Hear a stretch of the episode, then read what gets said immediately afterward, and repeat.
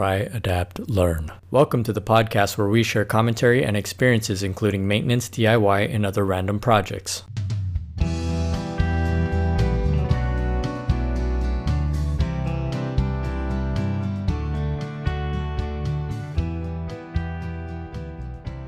Hello, and welcome to the second episode of our podcast. This episode is meant to supplement and accompany the existing how to change engine and transmission oil on a motorcycle, the Harley Davidson Sportster, and it's already posted to our YouTube channel. That video was focused on the process, while this video will include commentary and context. If you haven't already done so, don't forget to subscribe now. So let's begin by saying welcome back. As mentioned in the introduction, in this podcast, we're going to talk about the video that included changing both the engine and transmission oil on the Harley Davidson Sportster. At the time the video was recorded, the motorcycle was only a few months old and had roughly about 3,500 miles on it.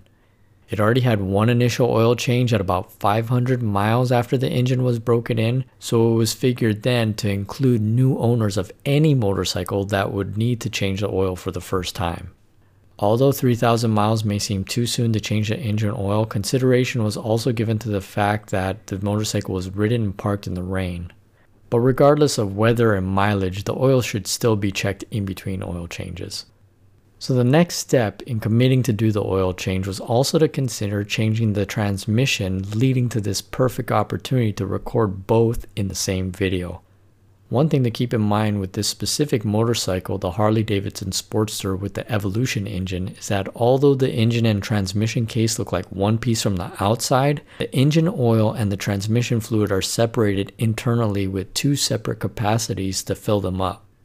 This again just reinforced having a single video with both procedures split into two stages. So the first would be to change the engine oil and the second to change the transmission oil.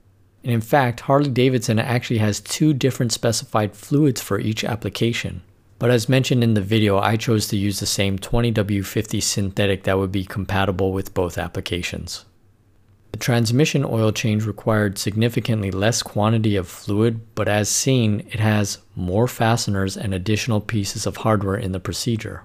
It should also be noted that because of the isolation between the two chambers, the transmission oil looked new at 3500 miles.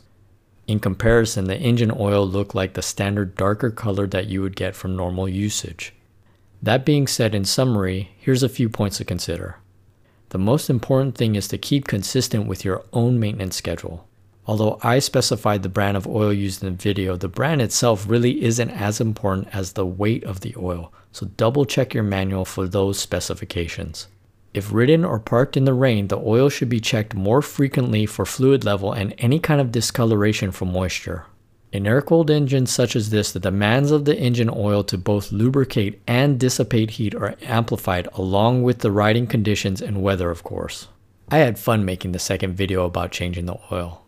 Even after two years, the procedure has many more views than the first video about changing the air filter, so I'm really glad I published it.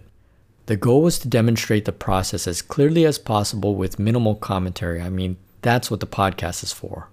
But while recording this podcast, I also noticed that there was minimal commentary, and that's probably likely to due to the fact that the engine and motorcycle were new at that time. Luckily, there were no issues related to heat, lubrication, or anything else oil related either.